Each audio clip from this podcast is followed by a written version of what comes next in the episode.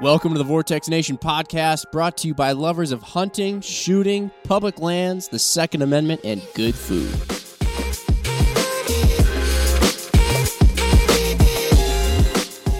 All right, what's up, everybody?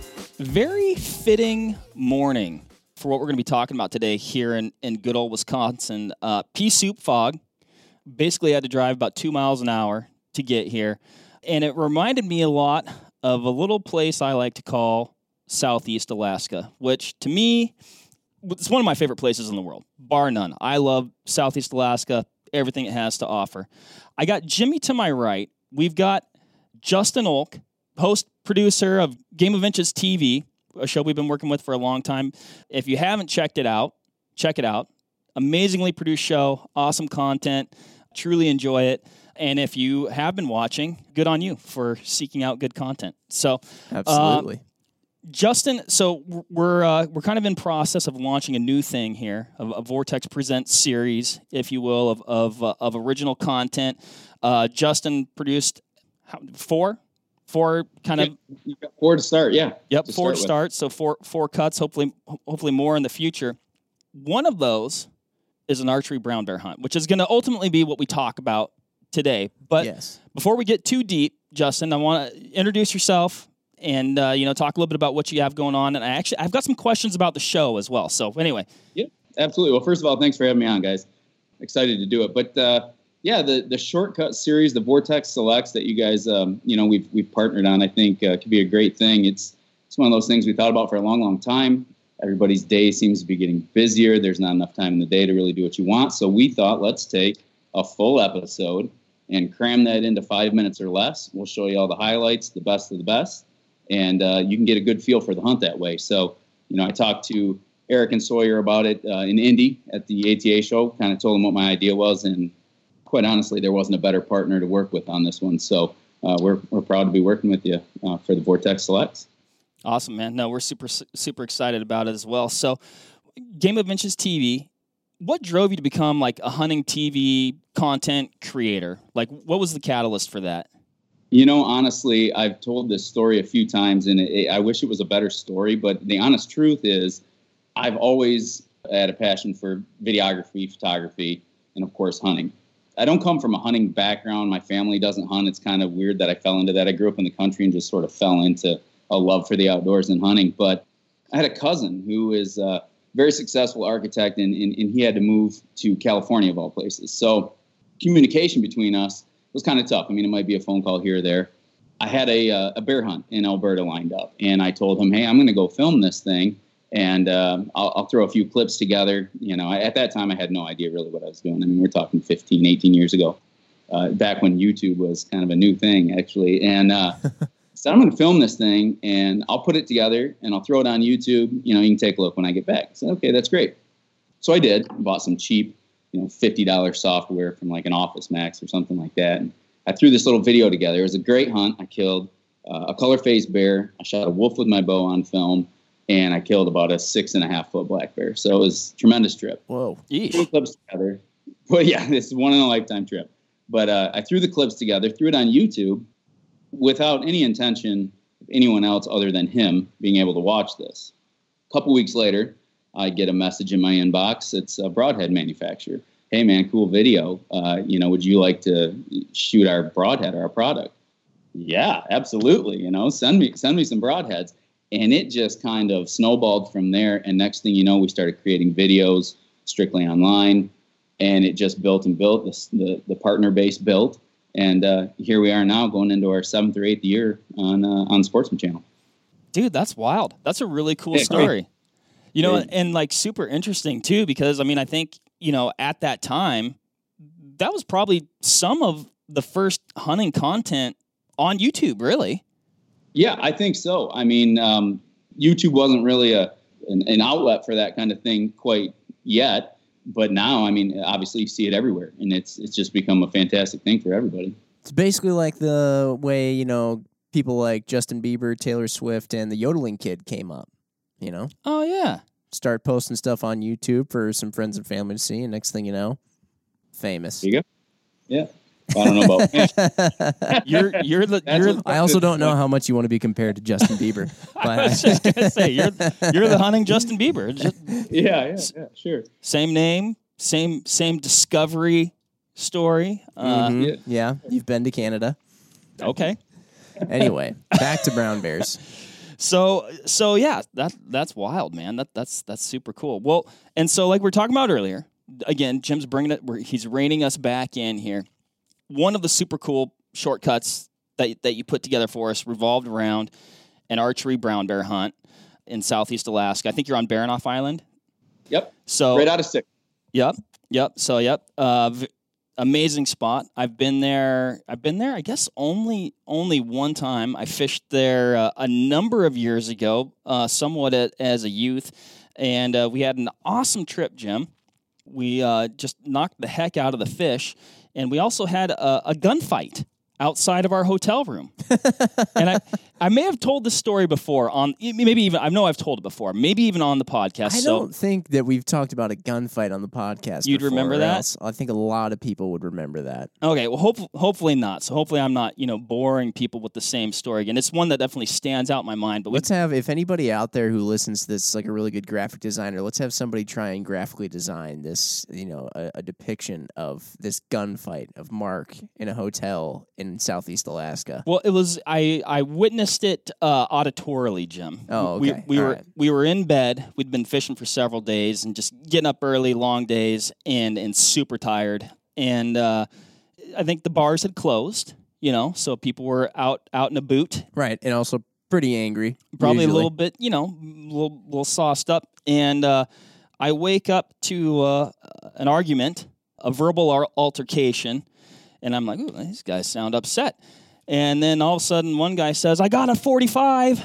And I'm like, oh, this is getting estering and interesting. And the other gentleman says, well, then shoot me with some expletives. Exp- expl- say it, Jim. Ex, ex, Expletives? Expletives? Yeah. expl, explanatives. I usually when I'm telling the story, I use different. I use the words, um, and and this goes on, and then a gunshot goes off, and I'm like, oh, that's not good.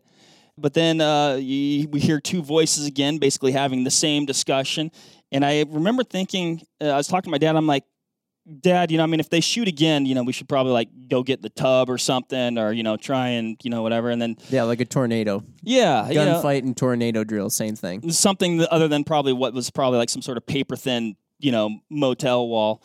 And uh, and then he shot again, and the guy says, "Well, shoot me, shoot me, just do it." And he shot again, and they keep talking, and we're so tired. I think he shot a total of five times, but I never got out of bed. so that's, Ah. but the fishing was amazing, and it's the as fishing was as you know, as you know, Justin, the beauty up there. I mean, I don't know. Alaska's unparalleled no matter which way you look, but it, it's a special place. Yeah, Southeast Alaska. It's probably my favorite place. I've been to been fortunate enough to to have hunted in, in quite a few places, and and I think I'd rank that as my number one. I, I love it. I grew up on the water here in West Michigan, on, on Lake Michigan. Okay.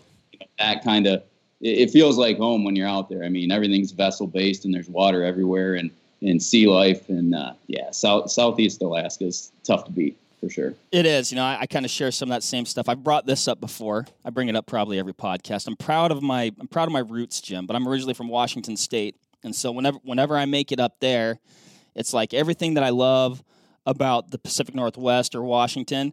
But it's it's almost like going back in time, like like you're Yeah. almost going back in time, like 200 years. You're like, ah, so this is what it was like, you know, when when the fishing was good. Yeah, yeah. So this archery brown bear hunt, Justin, like was this something you'd always wanted to do? Was it like what like what was the catalyst for like setting the stage of I'm going to do this someday?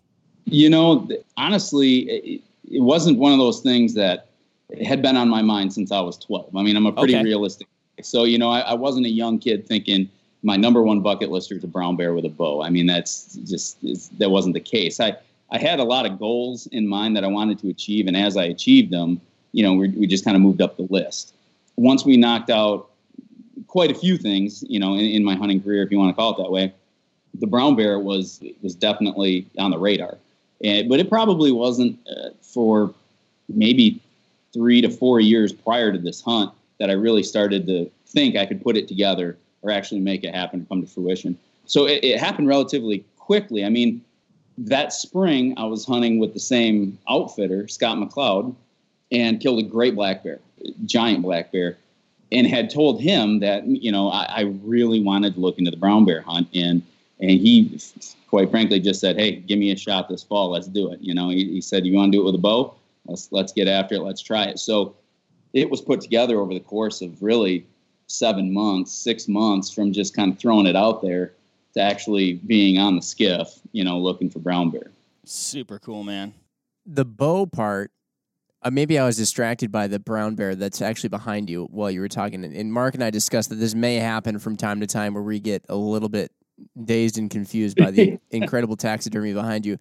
But the bow part, how did that become the desired method of take? Because that's when we're talking about brown bear. Now, I am no brown bear expert by any means. I haven't even ever been to Alaska. Just started bow hunting myself recently in general for, for anything. But brown bear isn't up there towards the top of my list uh, of, of quarry that I would chase with a bow. It seems dangerous. Question mark? yeah. You know, honestly, um, I'm a bow hunter at heart. You know, I, I, I'm a hunter at heart. I guess I should say. I mean, I'll, I'll hunt with a rifle muzzleloader. Give me a slingshot and tell me I can go hunt. I will. But bow hunting has, you know, it holds a special place in in my heart for sure. Something that I figured is probably going to be a one time thing for me. Maybe I'll get a chance to brown bear hunt again. But I mean, the reality of it is is pretty slim. So if I was going to do it, I wanted to do it with you know the weapon I feel most confident with actually, which is which is a bow. Done it my whole life, so you know if I was going to do it, I was going to do it right. Dude, that that's right super on. cool. Like I know. So let me ask this question though. So like when I think about brown bear hunting, you know, even in general, but then particularly with the bow, I'm like, gosh, that sounds so awesome. Like that's so badass, man. I'd like to do it someday. And but did that did that change at all when you got there? When all of a sudden you're like 20 yards from a brown bear and you're like, you know what? Maybe this maybe this isn't such a cool idea. no, you know, uh, there was never a moment that I was scared or nervous, and I think that's because you know when when you decide you're going to do something like this, I mean, you're super focused. You know what you're going to do. I mean, the second you step off that skiff and and you're in the rainforest, essentially, you know, charging up a up a river or stream or whatever, you're not you're, you're not lollygagging. You're you know your head's on a swivel. You know what you got to do, and at that point, I mean, I knew we had a pretty good team around us, and I, I knew that you know we, as long as everybody paid attention, we were going to be just fine. So there wasn't really a a fact a fear factor in there, but uh, the hunt was it gave me more than I thought it would. I mean, just watching the salmon run and seeing how the ecosystem all works together during that that one specific event was mind blowing. I mean, from the the otters to the you know the bears and, and the salmon themselves and the eagles. And I mean, everything just worked together. It was it, it was an amazing an amazing adventure. No, that yeah, and and that we should bring that up. This was a fall hunt, right? So fall hunt. So the yep. the yep. the salmon are running, and I mean, you bring up something that really is so cool. How how really interconnected everything is up there to those fish, and really how much depends on and is connected to you know those fish in that entire ecosystem. Yeah, so true. I mean, in my mind, I, have seen, like I said, I grew up in Michigan. We've got great fishing here. We got you know the, the salmon and the steelhead runs here, but to see it up there is entirely different. I mean, it's um, it's a, it's a whole another ball game. I mean, it's so intense. So yeah, I, I had an idea in my mind of what that was going to be like, but it was it was ten times that. I mean, it was uh, it was crazy the amount of wildlife that would connect with that salmon run was just a pretty awesome thing to see. Can you uh, can you explain for a completely non-aquatic person what's going on during the salmon run? Well, I mean, you know, kind of the life cycle, you know, in general of a salmon is, you know, they they're born in the rivers. So, you know, these yeah. these fish are going up the rivers to spawn. It can happen at at, you know, I guess various times a year. You get spring runs, you know, but I'd say predominantly you're going to have these fish going up streams August, September, October, you know November in the fall, and they're going up to spawn. They spawn, they lay their eggs, you know, they get fertilized, and and they die, right? Oh, okay, right, yeah. Uh, no, I, get, I didn't realize this was all part of the run. So yeah, and so and then these, you know, everything, um, like I said, you know, so many things, including the plants, depend on on these salmon for uh, sustenance or nutrients or whatever. So these bears congregate. Uh, I guess the, you know the bears around the salmon streams to uh, you know essentially catch and uh, live salmon or even eat just you know rotting dead salmon. You know depending on the time of year and the availability yeah. of the fish and kind of kind of where the run is at. Does that make your situation as a hunter being in there with the brown bear at least a little bit? They're more preoccupied, or they're a little bit more fat, dumb, and happy instead of like I want to rip off the first living thing's head that I can find. Yeah, absolutely. At least that's the way we we we went into this whole thing thinking. I mean, you know, it's it's super mountainous up there, and I think a lot of people may or may not really understand that. But I mean, the mountains basically die right into the water. I mean, it's mm-hmm. it's straight up for the most part. So to get these bears, you know, to have a chance with a bow, yes, trying to hunt them while they're feeding, you know, they're going to be, you know, around those streams, made it a little easier. And yes, they were preoccupied. Hopefully, when they're feeding, the the struggle we had, it's so thick in there. I mean, it's a it's a jungle. It's a flat out jungle. The last thing you want to do is bump a brown bear feeding because they're extremely territorial about you know their food and you don't mm-hmm. want to surprise a bear. And you know, luckily we didn't have you know any super dangerous moments. I mean, we bumped a few. Thank God they they elected to go the other way instead of our way. But uh, you know that so it was kind of a double edged sword. Yes, if you saw them in the distance, they were preoccupied, hopefully with a salmon.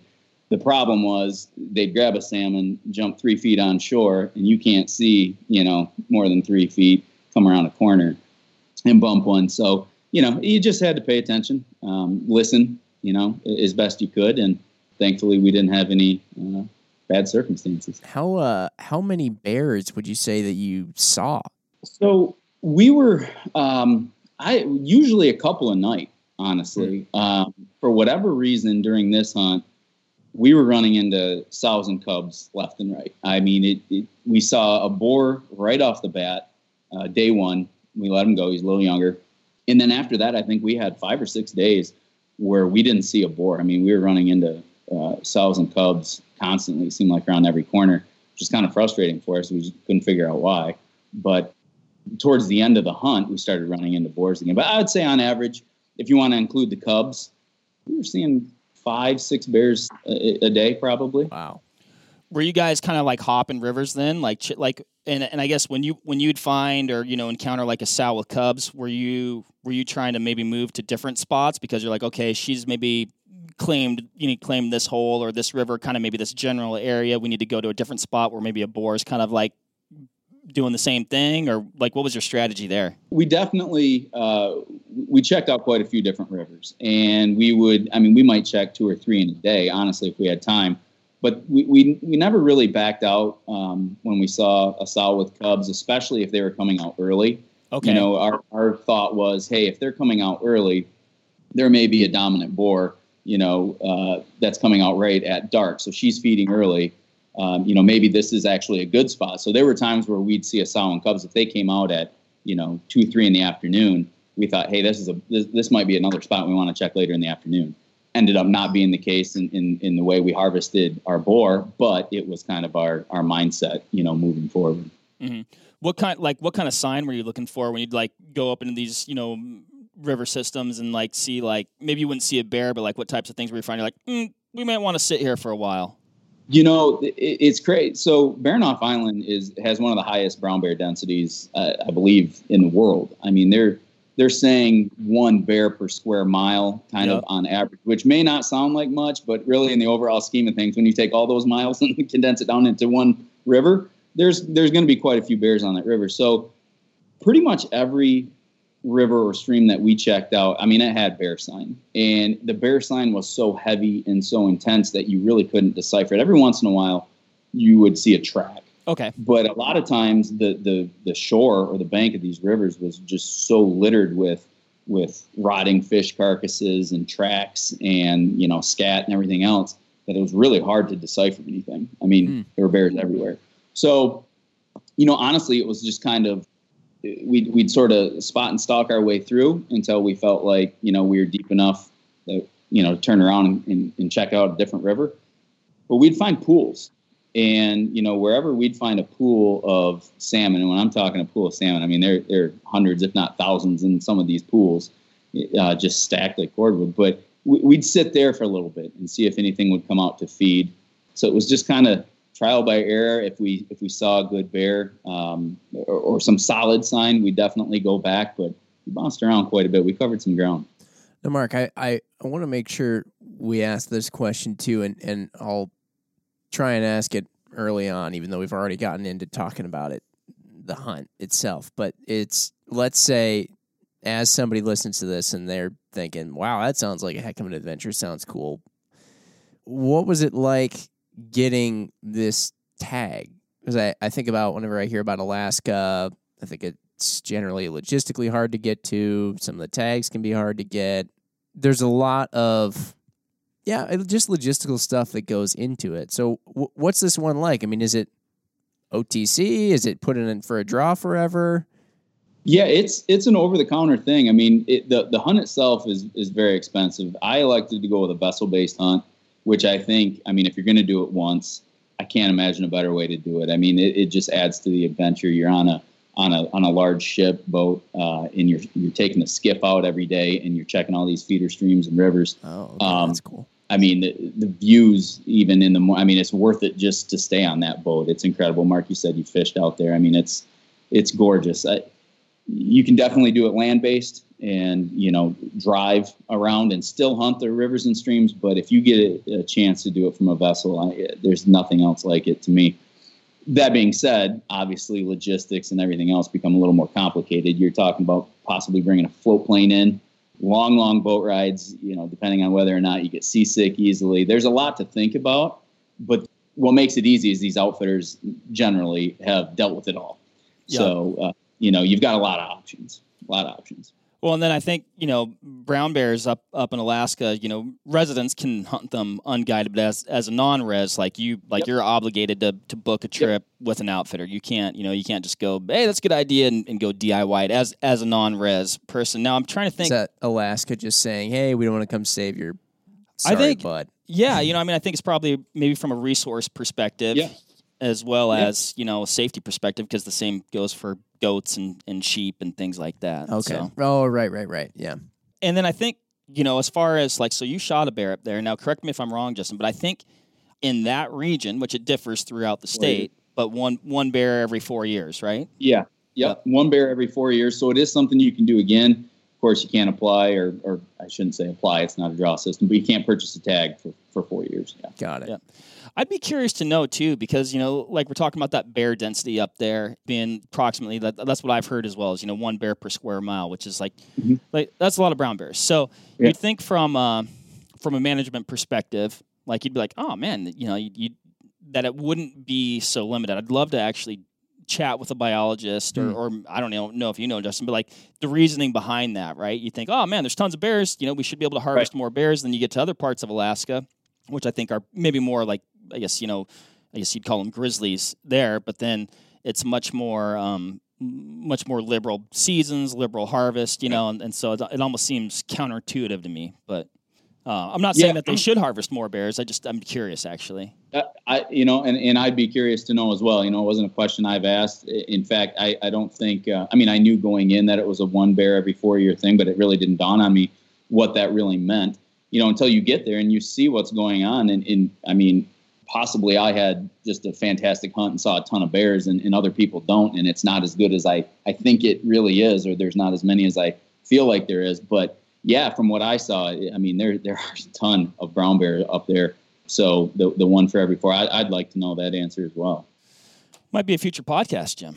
It could be. Here's maybe another potentially just dumb question but you mentioned as you get into a different region you would call them grizzlies but these are brown bears. Is there a difference there's not a difference from what I understand, uh, you know, species wise. I think the reason they have uh, separated brown bear and grizzlies, essentially, it's a 50 mile radius of uh, the ocean. And the hmm. reason being, brown bear can feed on salmon. Uh, they're, they're near the water. They can feed on salmon. They generally grow larger uh, because of that protein. Uh, and grizzlies, you know, they're foraging away from water, away from a lot of the rivers and things like that. So oh, that's okay. from my understanding, that's really the biggest difference. Uh, Kodiaks were thrown in there for a while. I, feel like a, uh, years ago there were Kodiaks, Browns, and Grizzlies, and then some people say there's there's only Grizzlies. I mean, it's it's uh, I think it's more of a location area or location.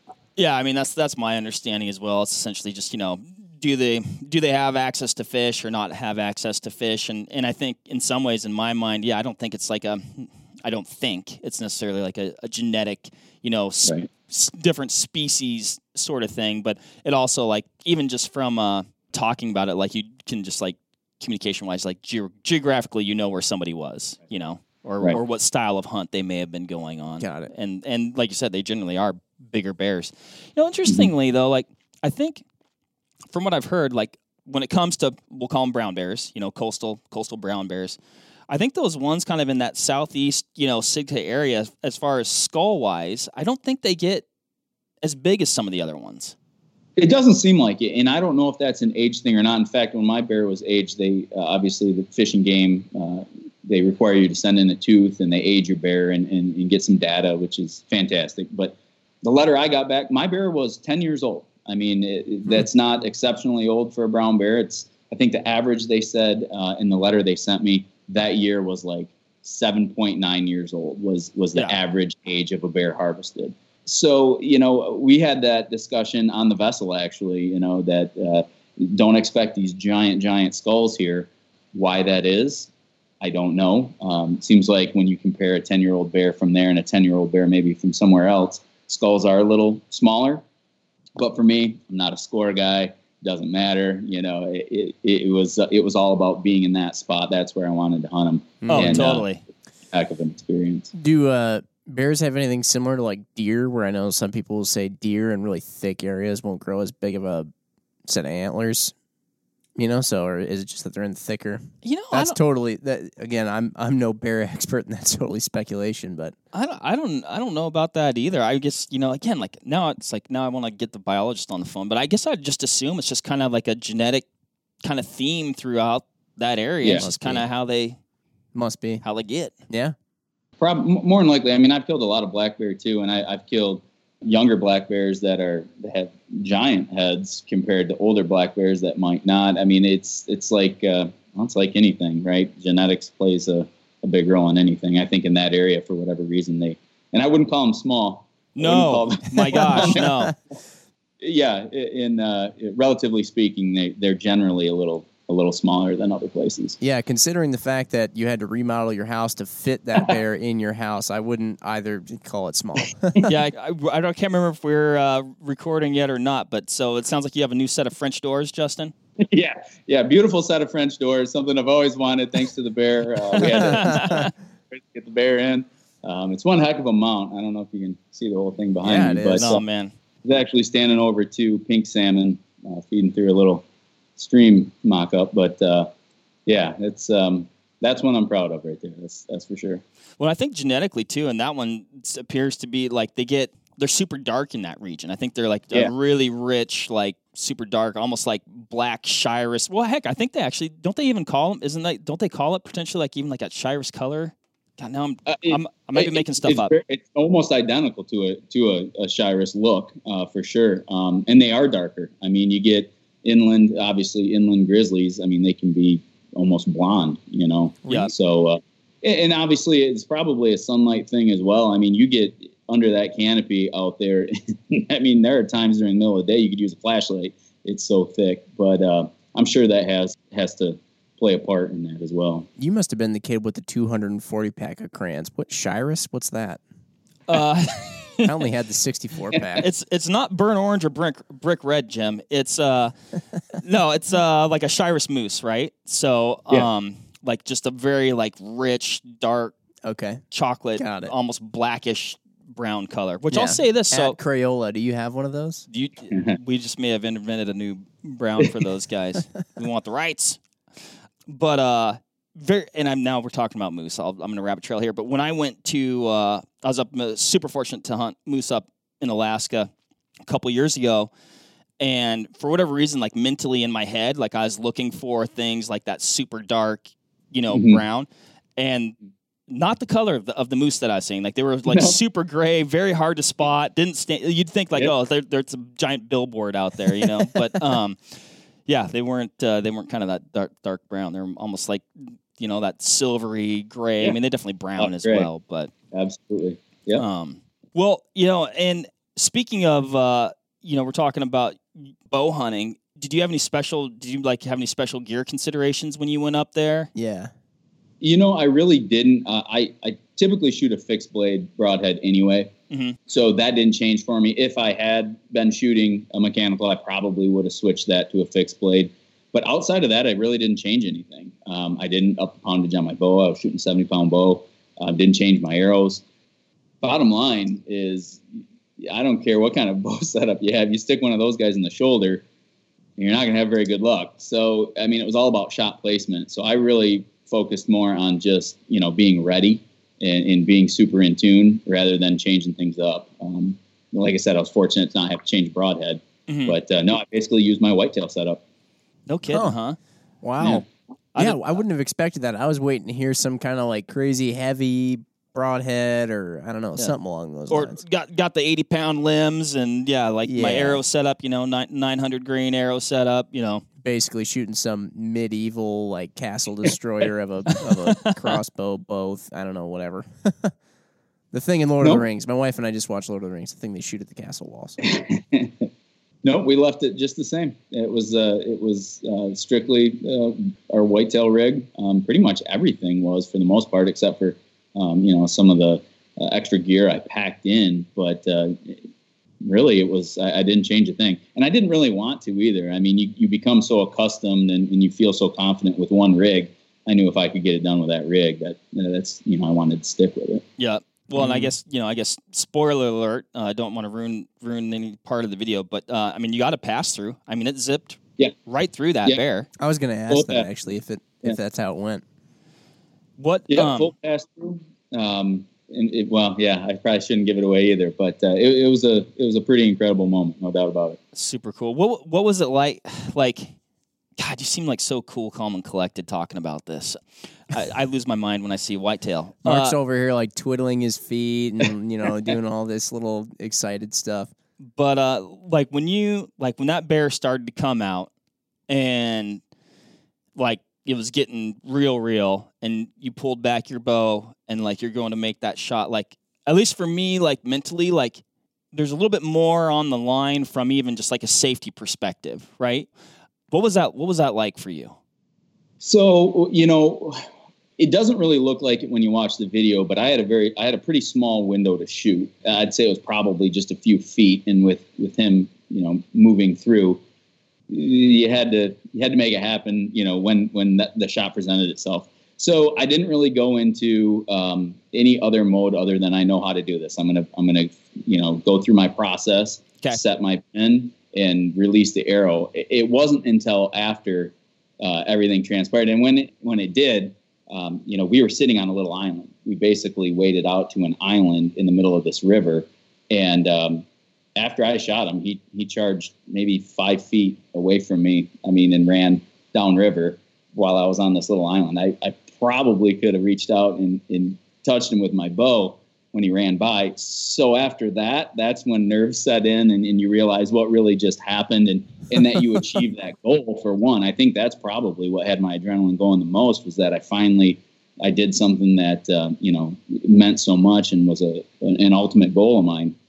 But at the time of the shot, I, I, I honestly I can't say that I was nervous or um, anything like. You just get so prepared for it. I think you just you follow through with what you had to do, and and and hopefully everything goes uh, according to plan. No, for sure. Yeah, I mean, I would imagine. I mean, it does seem like I'm sure, like your level of focus. Like, I mean, everything is like just boiling down to like this one thing that you're doing. You know? It's funny because I'll get worked up over a whitetail. You know, if a whitetail is making his way in, I start to get excited, and and you know your heart rate elevates, your breathing is heavier, and, and you really have to try to settle yourself down to to make it happen. But for whatever reason, on some of these, if you want to call them dangerous game hunts, or what, I think you're just so in tune, and you know that you, there's very small you know margin of error you, you don't want to screw that one up that you just you make it happen and that that fear that nervousness doesn't really set in at least for me it doesn't thankfully Yeah. But uh, a, a whitetail or a mule deer or something like that, or a big elk. I mean, I'll, I'll get uh, way more nervy. It seems like when when those guys come around. For sure. I well, I don't know. When I was watching it, I was getting nervous. I'm like, oh god, this this is about to happen. and then he shot. I'm like, oh thank God, it was a good shot. That was a good shot. but no, that's that's super sweet. Well, what um, you know, we, talk, talking a little bit about the uh, like taking a tooth. You know, so like maybe go through and like, I think it's important to even reiterate like how how managed this species is. Like I said, we got some some questions for you know the biologists on that um, as to reasons why, which I'm sure they're all great, super relevant reasons. But super managed, you know, I mean, they they're keeping a tight hold on these things. Uh, it's not a free for all. They're they're and you know, as hunters, we're providing you know data you know for them. So maybe talk a little bit about that. Like, sounds like they took a tooth. Anything else? Yeah, so I mean, honestly, if, if you have a, a, reputable outfitter out there, which I would assume most of them are, I mean, if they're in that business, they handle most of that for you. They'll they'll help you check that bear in, uh, deal with the tooth. So really, at that point, um, you know, he, my outfitter Scott McLeod basically handled all that for me. Gotcha. Uh, at the end of the day, um, I had to fill out some paperwork uh, on the vessel and then, you know, once we were heading home, he was taking care of all that good stuff. So I didn't get to actually meet Fish and Game in person, which I would have loved to. I had a ton of questions, but timing wise and, you know, logistics, it just didn't work out. But uh, yeah, it is it is highly managed. It's a it's a huge source of revenue for for those areas. There are a lot of bear outfitters, you know, out of Sitka and areas like that. In fact, this year I, I think I just heard they shut down their bear seasons for non-residents and uh, everybody's you know in a little bit of a, a quandary up there as to you know what are we going to do now. Mm-hmm. So and how long is that going to last? But yeah, this yeah. year apparently it's it's shut down like like other areas. Yeah, no, that'll be an interesting interesting you know situation as a whole to see how that how that plays out, and hopefully you know a lot of those guys are able to weather that storm for sure. It's uh, definitely um, an unusual situation you know that we're in right now. So yeah, that it is. That it is. And you're even saying, I know, Mark, but I think this was prior to that potentially getting shut down. But it would be difficult to even get anybody up there anyway because right. You go up there, you got a quarantine. Finally, get to go on your hunt, come back, quarantine again. Kind of wacky. Yeah, yeah. I mean, like I, th- I think ultimately, like as a non-resident, like it just was it probably wasn't going to happen for you right this year and i think uh, uh, initially i think they shut it down for both residents and non-residents and then brought it back, and back then kind of retracted that which yeah. you know ho- hopefully that's that's good for those guys up there so right. i think it should be Absolutely. you know i guess and i guess originally that was barring the subsistence side of things i was trying to follow it as best i could but anyway yeah interesting times for sure very any uh God, I don't want to get negative. I don't even want to ask this question. Any backlash from folks on that? You know, yeah, absolutely. Um, but honestly, you know, I'm a proud hunter. Uh, my hunts are out there for the world to see, and I, I get a lot of backlash. I, you know, between yeah. this and that's probably another reason why it's so managed. You know, up there, they, there's probably a lot of politics and things that they got to deal with. But between the brown bear hunt and uh, I'd say uh, one of my mountain lion hunts, yeah, the, people don't hold back when either one of those two species are, are killed. But you know, you just do your best to explain why, yeah, and uh, the reasoning behind it, and you know, the conservation aspect, and and generally, you know, we can we can get through to a lot of people, but there's a lot of crazies out there. So yeah, every every message after a hunt like that is interesting. yeah, bears and cats and dogs. Yeah, those three species tend to get more backlash than do cervids of sorts, elk, deer. I mean, I'm not going to say you don't see any backlash on elk and deer. Sure. Oh yeah. Certainly I mean, not. yeah. But certainly. for whatever reason, when there's a picture of a dead bear, cat, or dog, I think it, I think if it looks like your your pet or or your teddy bear, people you know can be a little bit more sensitive to it. And and a lot of it, you know, I mean, it, like you said, it comes down to you know education, and yeah. uh, you know, which I think those hunts and telling those stories and, and being able to communicate with people. Like, you know, I mean, it's like, you know, even if you get maybe a negative message, you know, it's also an opportunity at the same time to, you know, have that conversation with that per- person. So, so, some people are going to be open to it. Some people aren't, just like any conversation. Mm-hmm. Uh, but yeah, no, that's, that's always an interesting one for sure. But uh, you going to go back? I'd love to. I would absolutely love to. And if not for brown bear, you know, uh, certainly for something else. I mean, there it's. Uh, I wouldn't mind doing a you know sea duck hunt out there, or um, that would be cool. Yeah, there's just it's the, the wildlife is incredible. I mean, I'd go back just for a summer vacation. Uh, yeah. you know, to fit. Uh, it's just it's a gorgeous place. I absolutely love it up there. No, it's cool. It's special. Jim, we should get you up there. I know. I've yet to go. Closest I've been is Washington State. That's I liked true. it there. You did. You did. It's a nice place. Cars don't rust there. Well, I really that's like your, it. That's your big takeaway from Wash. It wasn't the mountains or the ocean. Jim's a big car guy, so if he if he didn't okay. gather from his one takeaway from visiting Washington State, which Jim actually, why were you in Washington? For a racing school. but uh, Gosh, well, I feel like we've covered a lot of ground here, Jim. Any any other questions you might have, or oh yeah, the, such from a cool the, uh, from from the naive to bears in Alaska guy here in the in the peanut gallery. No, I mean it's just it is. I think bear hunting in general to me, obviously we have it here in Wisconsin, uh, mm-hmm. uh, black bear hunting, and uh, so it's not like not like I've never heard of it. I mean, heck, my brother just went this last year but the uh, the brown bear hunting has always been intriguing to me. Now we don't, and, and here's another stupid question: we don't have brown bear in Wisconsin, right? No, no, just black bears. So. It mo- it, they mostly come into play more out west, right? I'd As you get further west. I'd say yeah, you know, some of the western states you're going to have, you know, um, some some recovering grizzly populations. In some areas, I think people would say that they're recovered grizzly populations. Yeah. Oh, um, right, yeah. Depending on who you talk to, uh, and then yeah, you get up into you know Canada and Alaska, you start getting into your brown bears and your grizzlies and you know and stuff like that. So yeah, they Russia, are. I guess you know Russia's yeah, got yeah. you know brown bear populations, Absolutely. giant. Um, they are just incredibly interesting creatures. They are. God, I was just gonna. So when you're watching these brown bears, so my and I think I probably have talked about this before, but obviously, like you can spook a bear. You guys probably spook some bears, but a lot of the brown bears that I've been around. Actually, I don't know if I've ever been around a, a grizzly, even though they're the same thing. But uh, I've been around the coast, so coastal bears. Man, we're really confusing people. I know. They're the same thing. I, they're I, not the same. They're very different. Hey, they uh, live in entirely different places, but they're the same thing. Not the same. Yeah, l- let me tell you all about uh, brown bears and grizzlies, and I'll confuse you more. You're welcome. they don't care. Like th- their demeanor is, it's almost unsettling. Like how much you know the, the, king of the jungle they are out there. I mean, yeah. like what was like what was your observation? You know, it's that's exactly right. In fact, we kept saying they don't care until they do.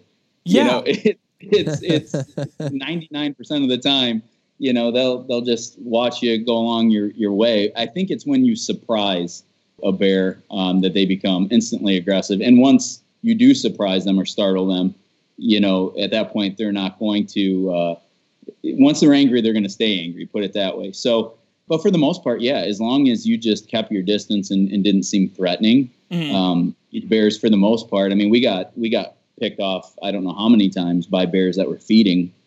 And they don't have very good eyesight. They got you know great sense of smell, but they don't have very good eyesight. So if you're a fair distance away and, and you're not in any way threatening at the time, um, they just go back to feeding for the most part. Um, it's when you're up close and personal and kind of come around and, and snap a twig from a few feet away or something like that that they get aggressive for the most part. So going into it, I know you said that you were very uh, you're very in tune with what was going on. Obviously, paying a lot of attention. What kind of things are your guides telling you to look for that would maybe be sign that there is a bear nearby that you could spook? And then, so we'll have you talk about that. But then I'm also curious what your uh, exit strategy uh, or or I guess uh, plan was should one start charging? I, I, especially when you're holding a bow, you know. A bow. yeah. No. Well, you know, the the strategy going in to answer your, your first question was more about um, just keeping your head on a swivel. Um, there wasn't really anything. There wasn't a whole lot you could look for. I mean, like I said, there was sign everywhere, so you knew there were bears in the area. Yeah. It was really hard to decipher fresh sign over old sign because you've got rotting fish that were just I mean, everywhere. So you couldn't tell if that was just a salmon that washed up or if a you know a, a brown bear had actually drug it out of the water and fed on it. I mean, they were decomposing. So basically you were you were listening for s- splashes of water. You know Mhm. that was that was certainly one. Obviously, twigs breaking or anything moving. It's kind of hard to listen because you're in a river and, Yeah. and you've got the flow of the river. So trying to catch sound was pretty tough. Plus, you got you know birds and other animals running around in there like crazy. So honestly, we were just creeping super super slow, uh, head on a swivel, um, glassing every you know 10, 15 feet, and, just slowly work your way up, and then slowly work your way back. Um, there were times where we'd be a mile or so upriver and start to work back down, and we'd we'd hit bears. We'd be able to hunt bears on the way back too. I mean, it's it worked both ways. It's so the river would dampen our sound, and uh, you know, obviously with all that thick cover, we could sneak through pretty easy too. So it's more of an eyesight thing than anything. But the exit strategy um, wa- was basically uh, to run. Is that no? Because you can't you know, climb a tree, funny right? I mean, that doesn't do anything. yeah, no, that wouldn't have been smart. But Yeah. uh, we, we honestly we, we we really didn't talk about it. Um, Scott, my my guy, it wasn't really a. We didn't want to go there, but my guide had a had a rifle. Yeah. uh, he I did not. I didn't have a sidearm or a rifle or anything like that. Neither did my cameraman. But we felt pretty comfortable with Scott. He's been doing it forever. Yeah. Um, uh, you know, so like I said, we really didn't talk about it. I just made sure he was, you know, locked and loaded and, and ready in case. But um, there was never a moment. I don't know. I'm not sure if he ever even raised his rifle. To be Yeah. honest with you. Okay. you just yeah, kind of hey, that thing's on, right? You know. Yeah, Uh, right. Like, you remembered that, didn't you? what um what was the wind like what was the wind like on those rivers like was it was it consistent was it was it fickle like how how were you guys having to play that it was brutal. It was brutal, and it was it was more brutal with the black bear hunt. Ironically, and, and maybe we'll talk about that another time.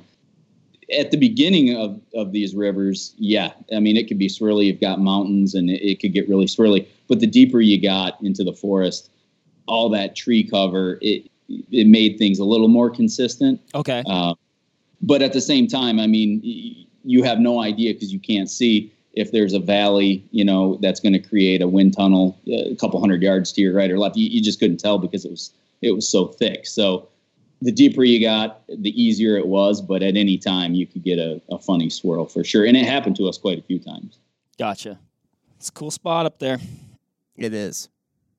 So the uh, the film then it's going to come out. That's going Mhm. to be on uh, on YouTube, right? yep we're coming full circle with your content justin going we're bringing it back to youtube Well, because I'm saying we've discussed how amazing it looks, so it's not going to be. You got to listen about it. This is this is getting your full fix on hearing all the ins and outs of it. But you got to go look at it too, is what I've gathered. yes So check out the film for sure. So it'll be up on YouTube. It should it should be coming up. definitely definitely worth a watch it's a, it's a cool hunt super unique hunt amazing ecosystem and like we talked about earlier justin i mean you guys do a phenomenal job of of documenting those things and you know in a way that you know does does the regions justice so it's really cool stuff Thank you. That, that means a lot. I appreciate it, guys. Well, thank you very much for joining us, and uh, yeah, thanks to everyone as usual for listening. So. Justin, where can people find you on uh, social media or anything like that? If they got questions or want to hit you up or something like something yeah, like that. absolutely. Instagram, just look for me at Justin Olk.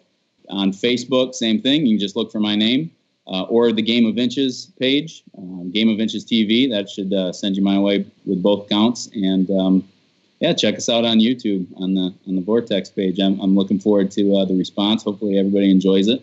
And I appreciate uh, you guys having me on.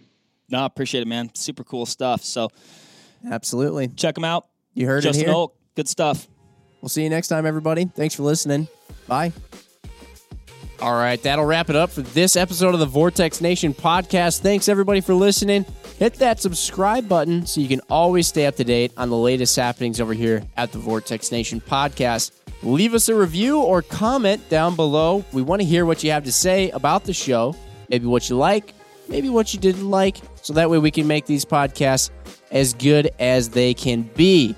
You can also follow us on Instagram at Vortex Nation Podcast. We'll be posting about each episode released, so that way you can go back, find these things, maybe grab a little nugget of information that you can take with you to the range, out in the field, or uh, maybe to the kitchen if we're talking about some good food. So, again, everybody, thanks and happy hunting and shooting. We appreciate it. Have a good one.